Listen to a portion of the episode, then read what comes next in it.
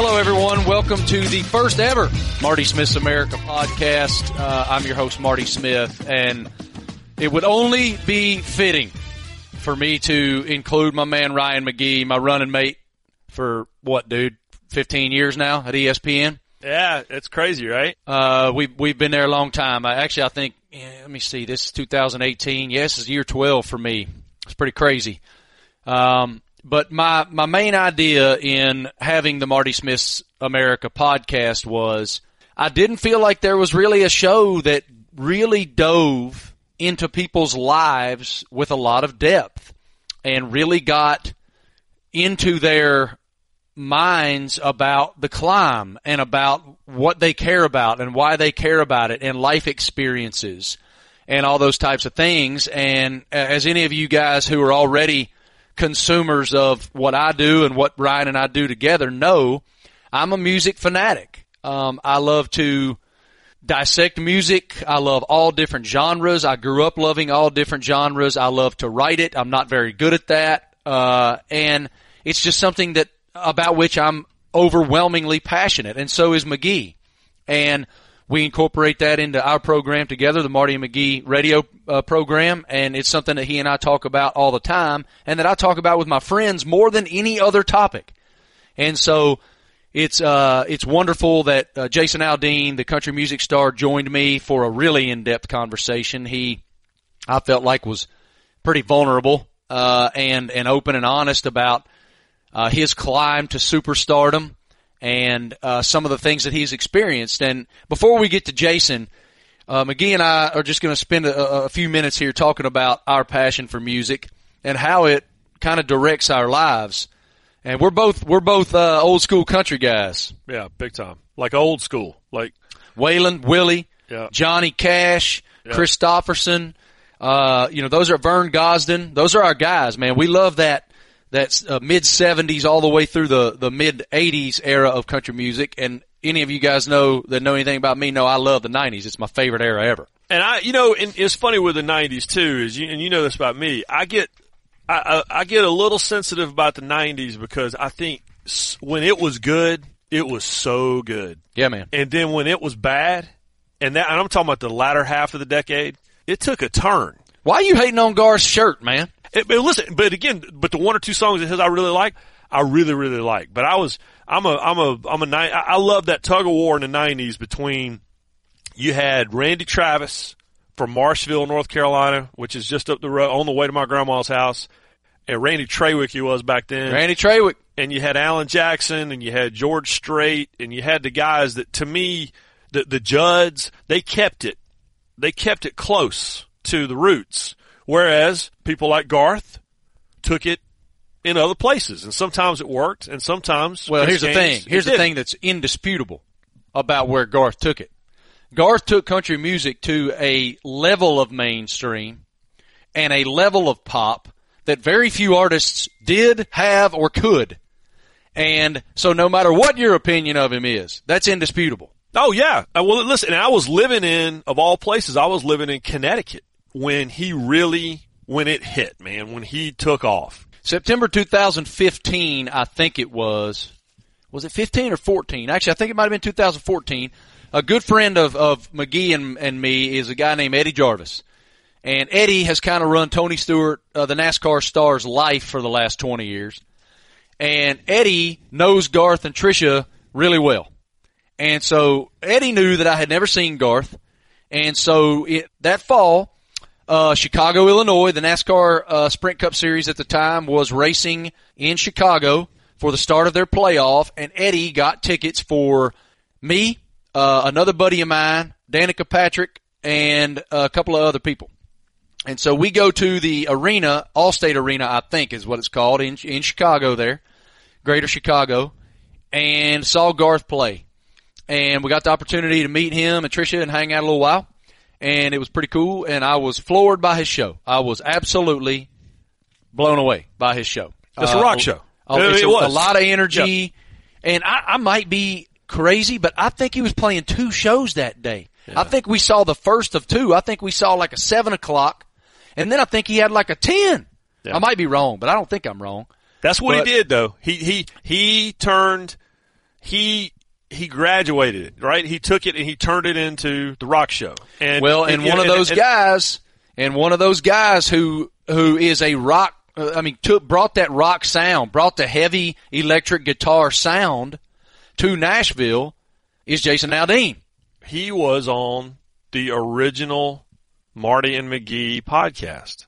The Jason Aldean was. He was. I didn't remember that. No, the interview that you recorded with him uh, really? I believe, I believe, it was in Athens, right? Well, then this is just serendipitous. This was meant to right. be. That, right that, that's what, so, so, when I heard you were doing this podcast, which I'm very excited about, and when I heard that Aldean was uh, the second guest, I'm the first guest. I'm just going to go on and claim that title.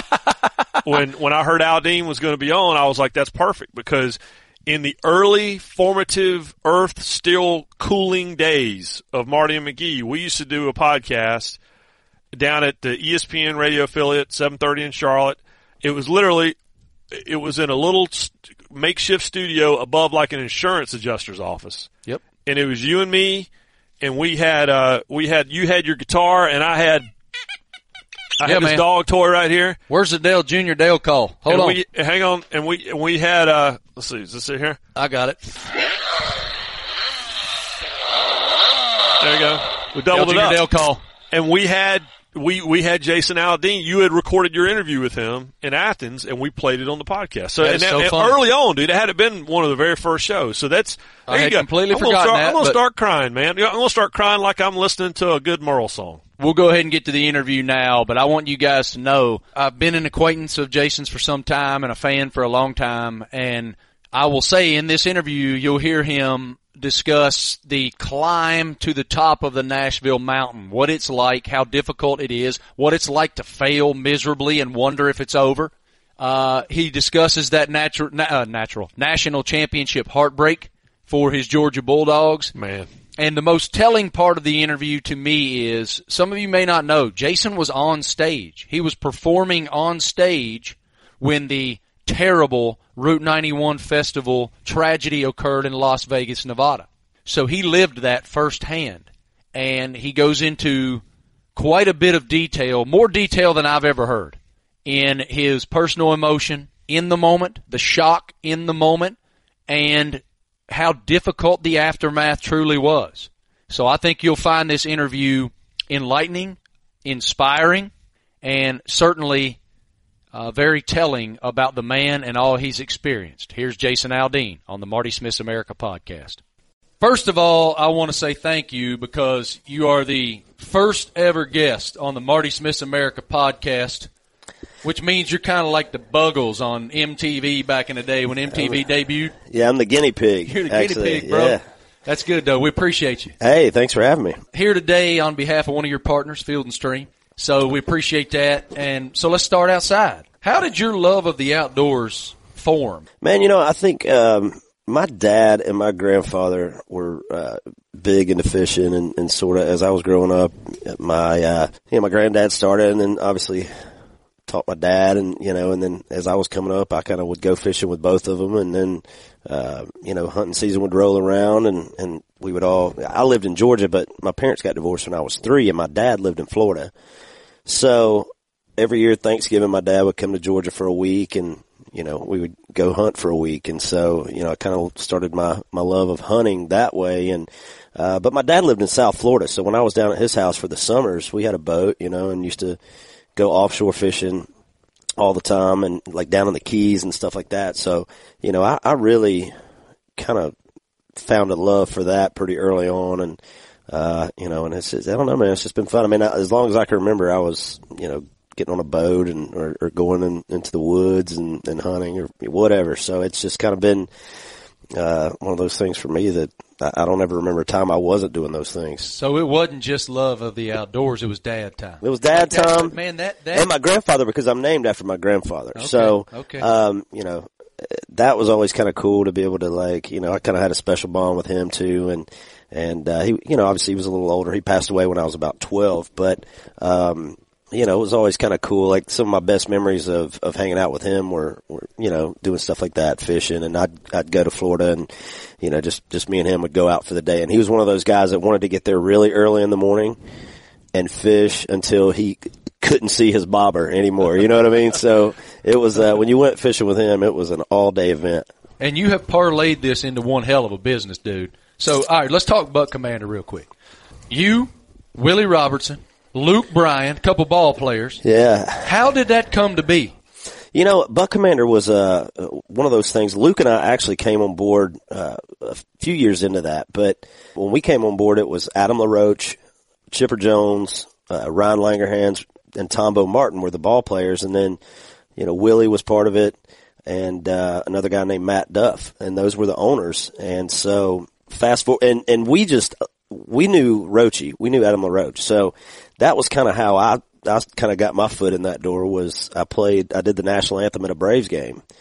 And, uh, after I did that, Roche sent the, the little clubhouse guy up to get my phone number. And I was like, and I grew up a Braves fan. I'm from Georgia. So, you know, always been a big Braves fan. And so I was like, man, this is cool, you know? And so I, we exchanged numbers and, and, um, just kind of started talking over the phone and, you know, I invited him out to some shows and, uh, he invited me to uh, to Kansas to the E3 Ranch, which is his ranch, and, and invited me to come hunting with with the Buck Commander guys.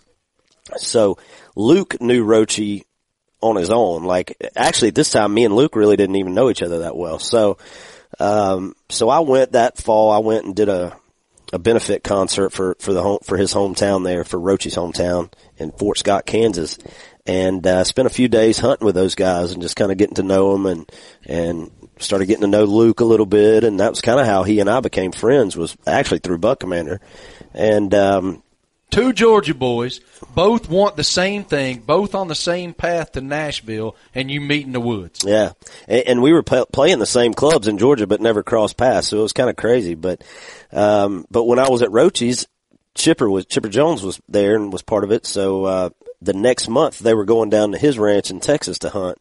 And so Chipper invited me down there, so I tagged along for that deal and, and really just kind of fell into it that way. And a couple years later, uh, Matt Duff and, and Chipper left Buck Commander to start, uh, Major League Bowhunter.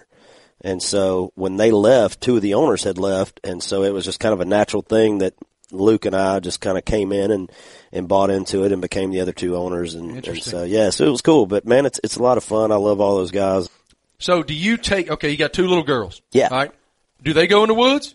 You know, they got bows and, and all that stuff. I started trying to teach them how to shoot bows and, and, uh, even had them little, little BB guns and stuff when, when they were little. But, uh, you know, they, they do, it's, um, my oldest one's 15 now, so she's kind of just like, she's into phone. She, she's into like volleyball. Volleyball is her thing. So she loves that. My little one who's 10 now, Kendall, she's, uh, she's the softball player and, um, and Kendall likes to fish. She she's more of a she's more on the fishing side. So, um, and Keely just kind of like if I take her, I have to like bait her hook, and like if she gets a fish on, like I gotta come take it off. And I'm like, you're 15, you should know how to do this right by now. You know, I think they dig the fishing part of it more than the hunting. And now you got a little boy.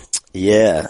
How long before that one's in the woods? Man, it, it depends. His mom is, uh, mom is she, she is, uh, she is like an animal lover to like the umpteenth degree, right? House so, divided, Jason. Yeah, I mean, she made me promise that I wouldn't hunt on our property where we live, like where where our house is. She's like, no hunting here. You know, I want to be able to look at them and all this stuff. And I'm like, you got to be kidding me. I thought it was a bad joke for a second. I went and and got a lease that's you know 10 minutes from my house. So that's where I hunt and I just have to watch them. It's like a petting zoo at our house. Pretty soon every animal in, in our county is going to be on our farm because they know it's the safest place to be. Refuge. Yeah. I love it.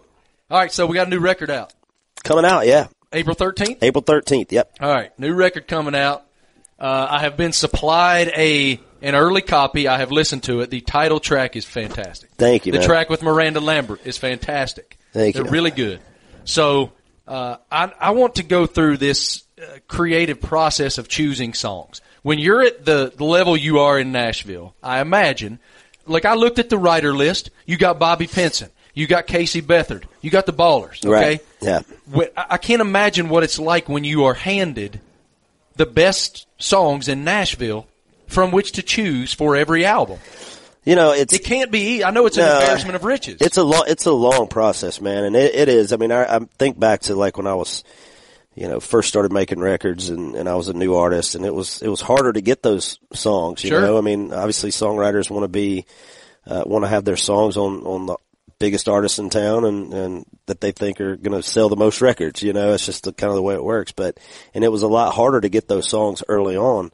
Um, you know, and I moved to Nashville as a songwriter. So, you know, even for this record, like I, I tried to write a lot for this record and, and man, when I write, I'm like my own worst critic. I get into it with my producer because he wants me to record all these things Michael I'm Knox. writing. Yeah, he wants me to record the stuff I'm writing, and I'm just so hard on my own stuff that I'm just like, man, Neil Thrasher just turned this thing in that was way better than this thing I just wrote, you know. And so I end up, you know, even though I write and and still do that stuff, I end up leaning more towards other people's stuff and and so, uh, you know, it, but it's easier, man. It's easier now, obviously, to get those songs. And, um, you know, it, it's nice when a lot of times, even now when we're going into the studio to start recording, uh, you know, all the writers know that we're going in. So some of our guys start, just start specifically writing for our record, you know, Neil Thrasher and David Lee Murphy and some of those guys. So, um, you know, and then they start bringing things in and, and it's, it's cool, man. It's a lot easier than it was in the beginning because, you know, before,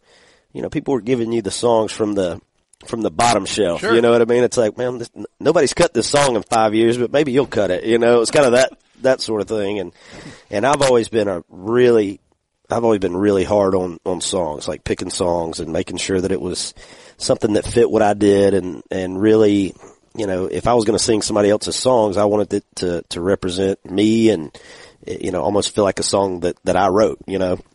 And so I've always been really hard on those things and, uh, you know, now we got guys that are kind of locked into to what it is that I do, and and so they can write for the record. But uh, there's some good ones in town, man. I mean, some of the best songwriters in the world are in town, and it's like I'm not even going to kid myself and act like I'm uh, in the same league as far as songwriting goes. So it's um, it's nice when they come up and hand you big old hits like that. It's it's it's good. So, what's the most important song you've ever cut? Um, I think, I mean, I'd have to say, uh, you know, Dirt Road Anthem was the one that really kind of sent it over the edge. You know, it was like pe- people sort of point to that album, which had my kind of party and Dirt Road Anthem and, uh, the duet with Kelly Clarkson. And so, and that was a huge, that's been my biggest record so far, but, uh, it was Four times platinum. yeah, and it's it's it was the album before that that really kind of set the tone. Though it was, you know, the album before had "She's Country" and "Big, Big Green, Green Tractor" Tractor, and right. "The Truth," and and so all of a sudden it was like, man, we were starting to pick up some steam. And then you know, fast forward, the next album comes out, and and my kind of party and Dirt Road and all these things start to hit. And Dirt Road was really the one that kind of sent it over the edge. But "She's Country" was the one that kind of started. It kind of started like the buzz, you know. It was like, hmm, because the first record came out and did well. You know, it, it did pretty well for a new artist, and then the second album came out and didn't do as well as the first one.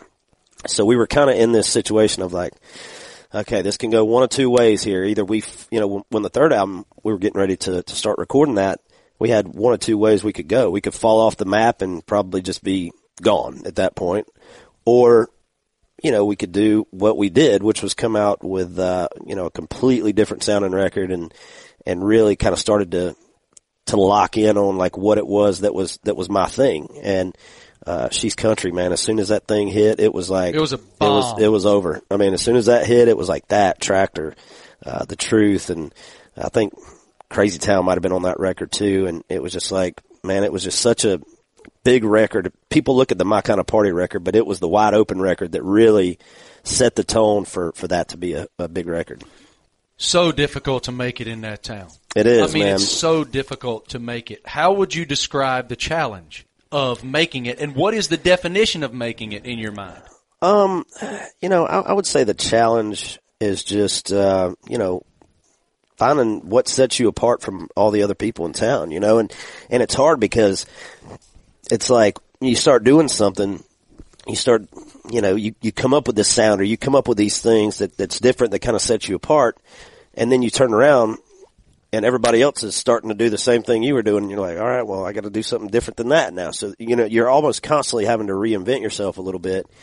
And, uh, you know, which is cool in a way. It's kind of flattering because, uh, you know, when, when you're one of those acts, I'm not saying I'm the only one, but when you're one of those acts that, that the, the whole genre kind of follows and, in what they're doing, you know, and, and, uh, you know, it's cool to, to sort of be that trailblazer a little bit. At the same time, you're like, man, okay, well, now everybody's doing my thing. I got to come up with something different, you know? So it, that's a little challenging. Um, so you know, it's it's tough, man. It, it's hard to cut through. Where there's so many great singers and great artists in town, and um, you know, I mean, I, I listen to a guy like Stapleton, and I'm like, man, I Ball should I should never even sing into a microphone player. because this guy is the best singer I've ever heard. You know, um, you know, and, and I listen to like songs like some of Eric Church's stuff, you know, and he's just such a great writer and storyteller with what he does. And it's just like, man, that makes me not even want to write a song. You know what I mean? So, you know, I had to find like what my thing was. And, and, you know, ours was, you know, I, I, t- I remember signing my record deal and going into the, the head of the label and just being like,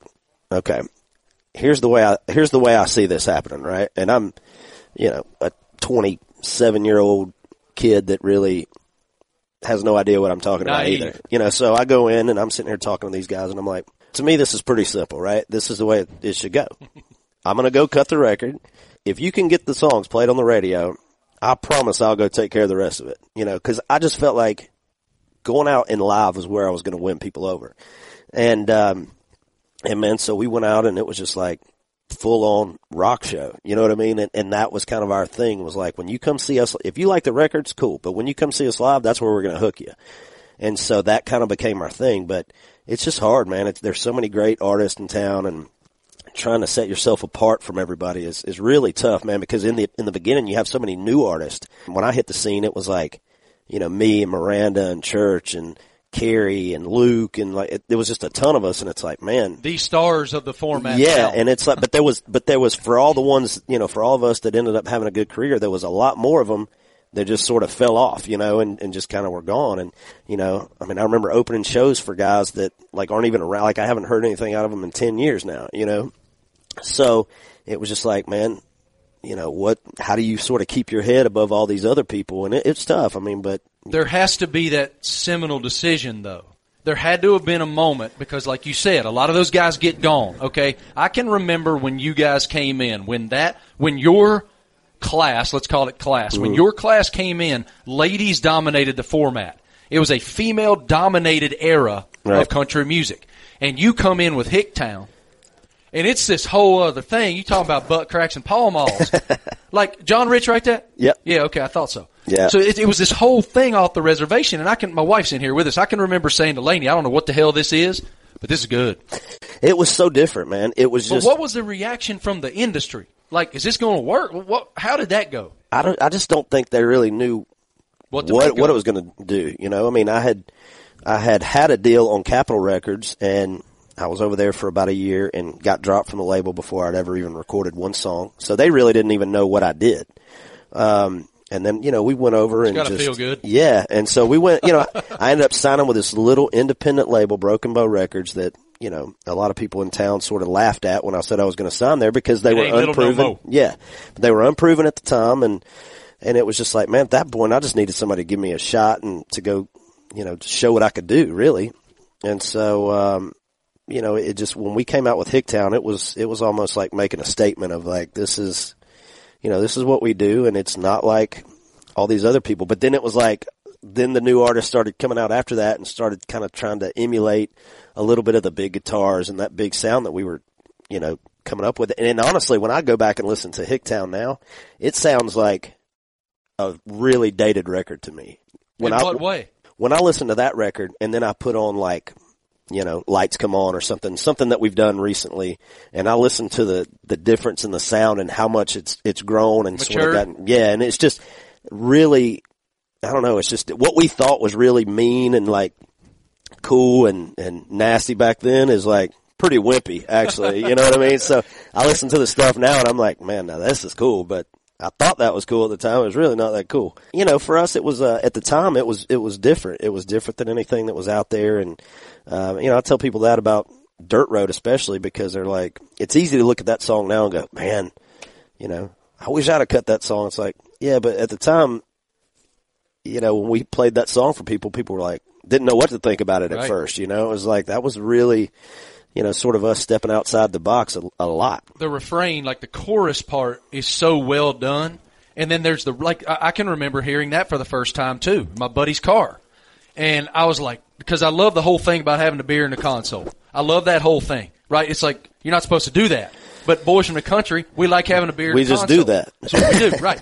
And so uh, then, like you know, okay, Jason Aldean is rapping. What do I think about this? But it was almost revolutionary. Yeah, it and was- then you did. Then you collaborated with Ludacris. Yeah. which was a whole other thing. Yeah, I never thought uh, I'd hear Ludacris You and Luda. rap with and use Kenny Rogers, but it was awesome. Um, but you know, it was man. It was that song was really sort of a you know something that that really stood apart and, and sort of became this you know this sort of anthem for for people our age, you know, and and it was just it was really cool. And it's easy to listen to that now and go, oh yeah, that was a hit. But at the time, trust me, my record company was nervous. what did they say? And that was who was that? Brantley Gilbert. Brantley Gilbert and Colt Ford and Colt wrote it. Ford, Yeah. right? I want to cut this. I didn't even know Brantley at the time, honestly. I, I knew Colt and he had, um, he had been on tour with me some. And so I had heard him singing the song every night on stage and I was like, yeah, it's cool, whatever. My producer was the one that brought the idea up to me about, you know, I think, uh, you know, I think we need to cut this song because we, he had already brought me my kind of party, which, you know, Brantley had cut and on a record or something and I'd never even heard of it um, cause Brantley was still playing like colleges and stuff like down in Georgia, but I had no idea who he was. I just thought he was a songwriter. And, um, so we had my kind of party got pitched to me and I was like, Oh, this is cool. Yeah, we should cut this. And then my producer said, you know, and here's this other thing. The same guy that wrote that wrote this. And I was like, yeah, I heard Colt sing that sometime, you know, on the road or whatever.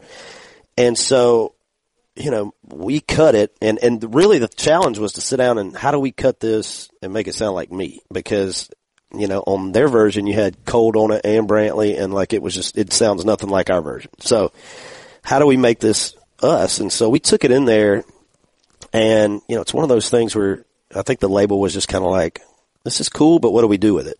You know, I, I don't, it, there, you know, Seems to be a theme. For yeah, it's it's a lot easier to throw up a you know fastball than it is to throw up a you know slider. So it's you know it was just one of those things where I think they liked it. They weren't really sure what it was or what to do with it, and I wanted it to be the first single from the record.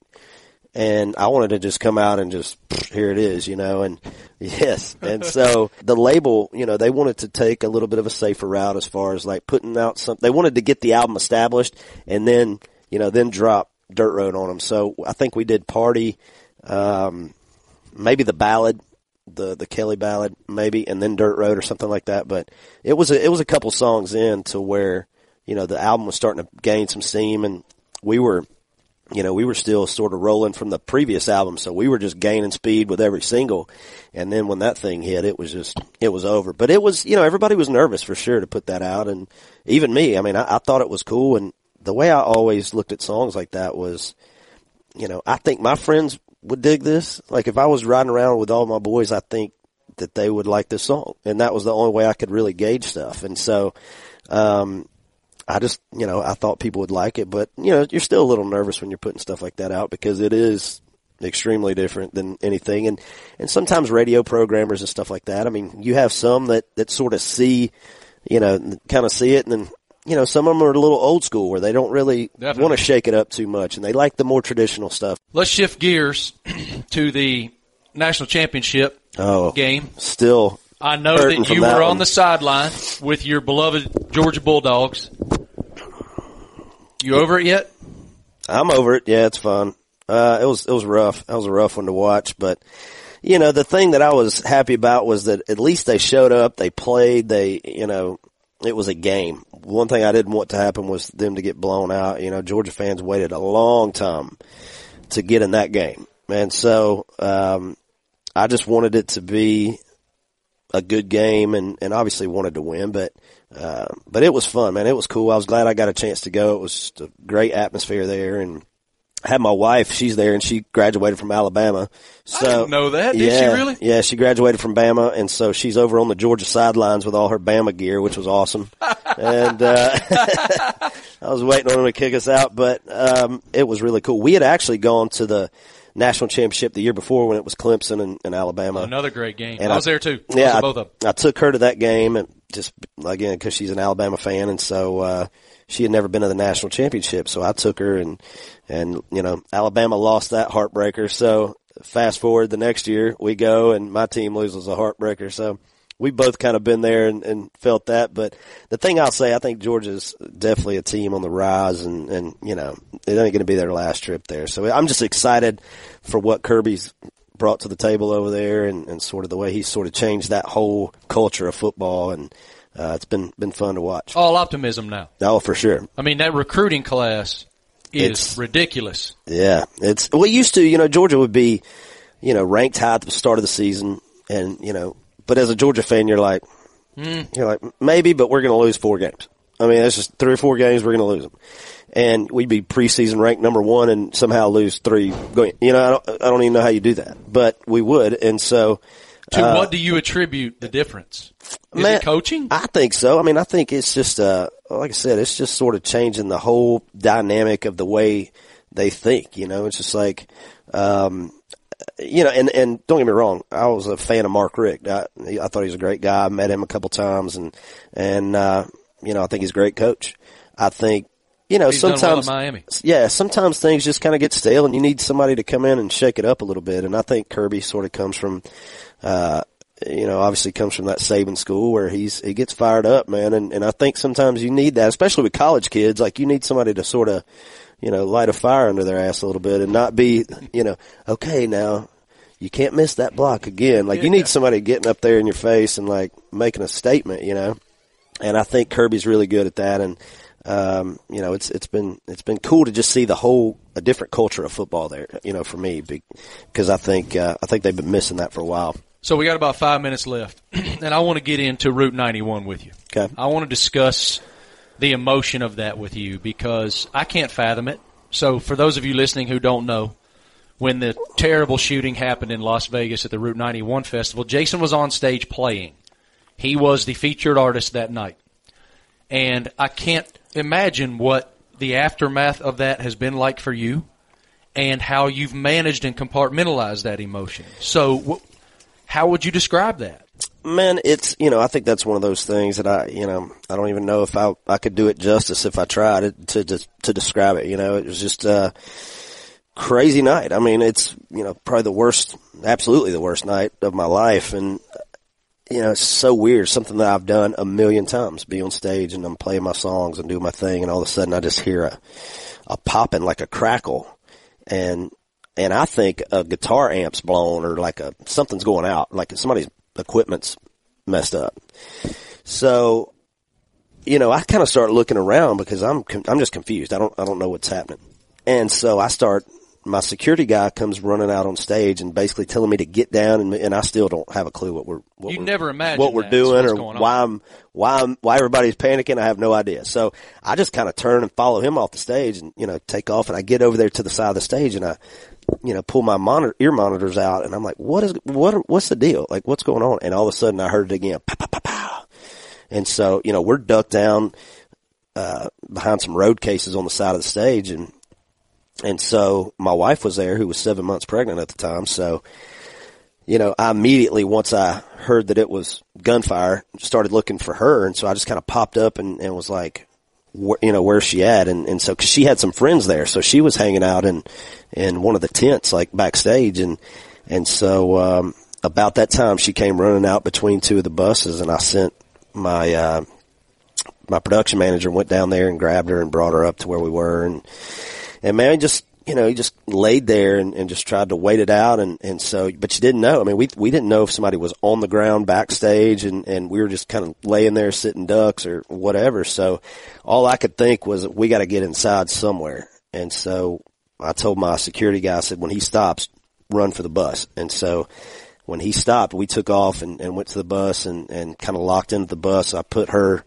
uh, in the back of the bus and, and then just kind of started communicating with, with the security guy. But, you know, it's just crazy, man. You just didn't know what was going on. We, we ended up staying on that bus for hours and hours and hours and, and, uh, really turned on the news. And that's kind of where I was getting my information. I mean, we were getting some of it over the radio, but, um, you know, it was just, it was rough, man. It was just a rough night and, and anybody that was there, it's just, it's, it's hard to describe. I mean, it's just one of those things that, you know, you almost feel like it didn't happen sometimes, like it was a, just a bad dream or whatever. And, um, you know, but it did. And it, it just, man, the thing for me that, that I hate so much is the fact of, of all the, the victims, like the families and, and all, everybody that's still kind of dealing with the fallout of that stuff because it, it was rough.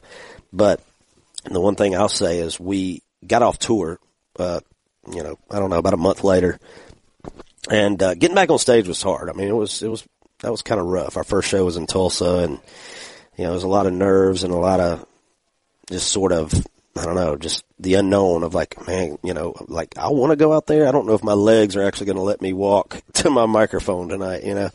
So it was uh it was some of that kind of stuff going on and and um you know, when the tour was over, we really I mean, I kind of went underground for a while. I just kind of stayed at the house and hung out. My son was born about was born 2 months to the day after that. So that was a blessing obviously just because he's, you know, healthy baby and, and was born at all, but uh, the fact that it really gave me and my wife something to focus our attention on and sort of not sit there and just constantly had it, had relive it. All it. consuming for you? Yeah, I mean, it's just something like, you know, for, you know, for a couple weeks or a month or so after that, it's just like, man, you just, you know, wake up and in the middle of the night thinking about that stuff and just, you know, just always on your mind, you know, and it's just like, man, just reliving it every day, every day. And it just gets to a point where it's, you know, it's not good. I mean, it's not, not good to sit there and think about that stuff all the time. So once he was born, it kind of gave us something else to sort of channel our energy into and, and focus on. And, you know, I tell people all the time, you know, it's something that I'll, you know, I'll never forget that night. I mean, I'll never forget what happened and it'll be something that is with me for the rest of my life. And everybody who was there, I'm sure feels the same way. But it's also not something that, you know, when it's all said and done, it's not something that I want to let define my life or my career. You know, it was something that happened one night. It was horrible. And, um, you know, uh, you know, I'm, I'm proud of, of the way like my guys and, and, you know, my crew and my family and everybody who was there sort of has dealt with it because it's, you know, they've all done really good job and it, it, you know, with it because it was, it was tough on all those guys. You know, I mean, my front of house guys are out in the crowd and just watching, you know, watching people getting mowed down out there. And it was just, you know, they saw some things that I didn't see. So, you know, it was kind of tough for, for everybody. And, and I think everybody's done a, a really good job of handling that. And, and, um, you know, the survivors of that we talked to that were in the hospital. I mean, just the spirits they were in, you know, it was just amazing to, to sort of see how they, you know, how they were kind of dealing with that stuff and, uh, you know, laying there in bed and, and really can't move with bullet holes in them and sitting there laughing and cutting up and just being thankful that they were there. And it was, it was pretty cool to, to see that. And I think that helped me a lot, just kind of going and talking to some of those guys. But, um, you know, it was definitely one of those things. Like I said, I, you know, I'll never forget that ever. Well, I want you to know this. Music is a universal healing tool. And I know sometimes when you're out there playing all the time, it's hard to conceptualize that. It's hard to look at it that way. But they were there to see you. Yeah. Right? Like Yeah. you playing that music is a healing tool for them. Yeah, it, it you know it, it was, and you know for me it was after the fact. It was like you know you knew you had to like I knew I had to go back and start playing music, but it's this thing of like you know I, I knew I wasn't going to play the following weekend because I was like, man, there's no way we're going to get back on stage. I felt like that would be you know almost like I don't know, just like we weren't being we weren't sympathizing enough at that point. You know what I mean? Like it, that would have been sort of um, rude, almost disrespectful? Disrespectful. Thank you. That's the word I'm looking for. So disrespectful, you know, and and I just I, I don't think any of us were ready to do that.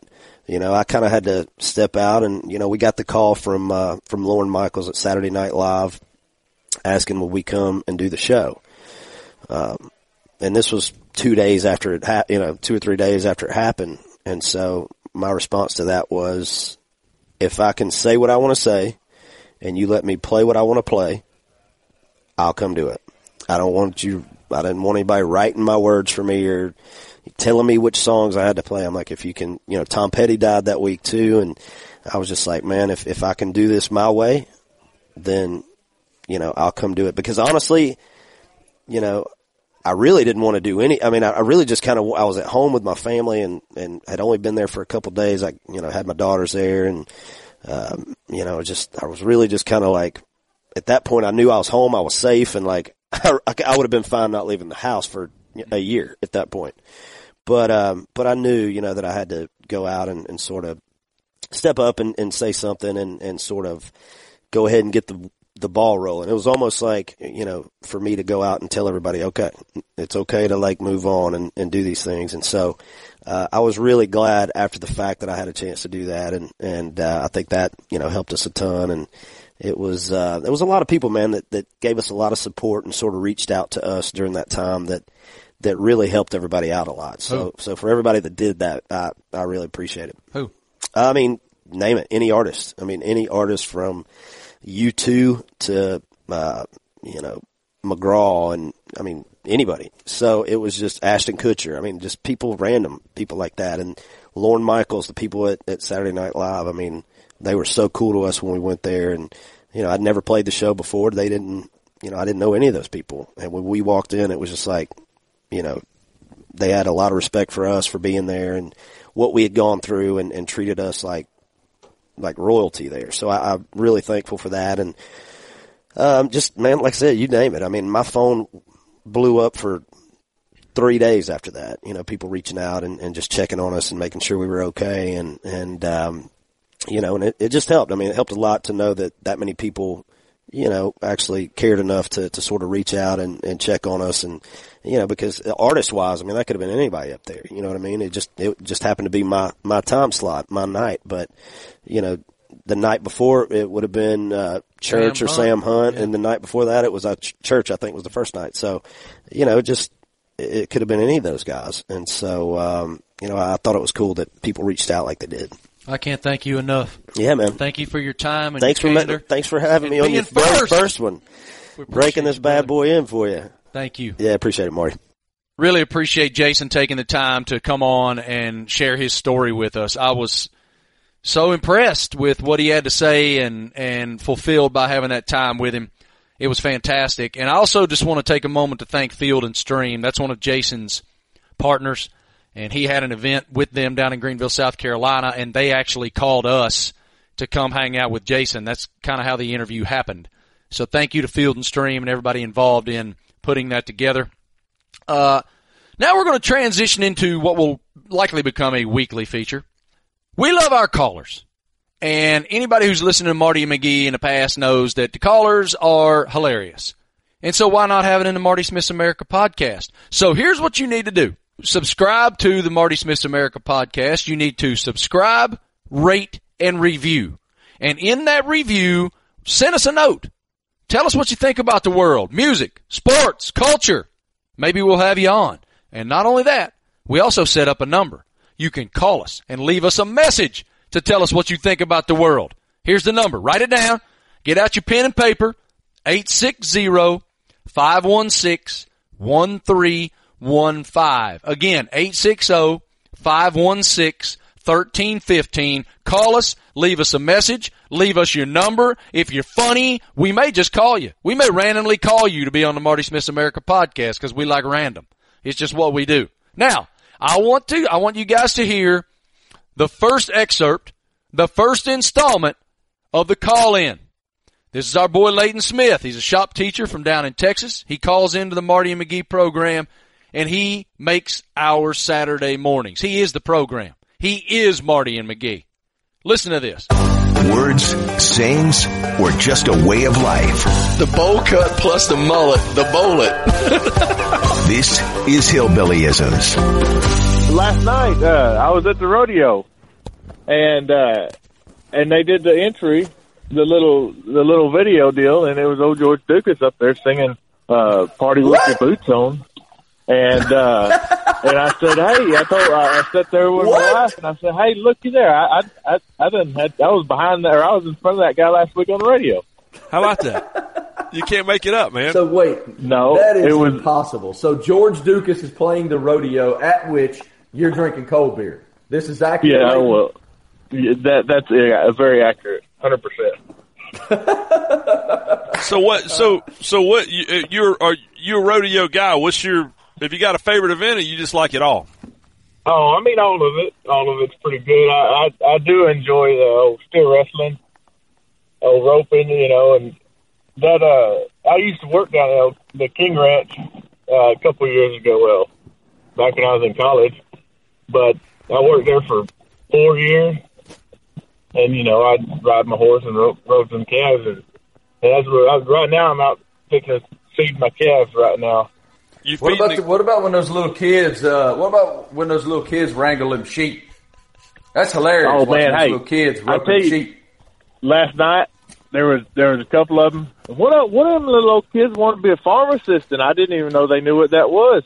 But one of them little boys, he done, he rode it he rode it down to the end and it started going back. And uh, I don't even think I could have held on that long. yeah, they, I, the, are you? Have you been? A, are you a steer wrestler? Will you jump? Will you? Will you I- launch, I've- launch it off the I have done horse it. and? I have done it a few times. I, I I'm not going to claim I'm a professional by any means. I, one Like time on was an accident. Well, yeah, one time was on purpose. One time was on accident. Why, why does that doesn't that doesn't really How does that me. happen on accident? How does one get into the situation where that is an accident? Explain Well, that I- for me, brother. Yeah.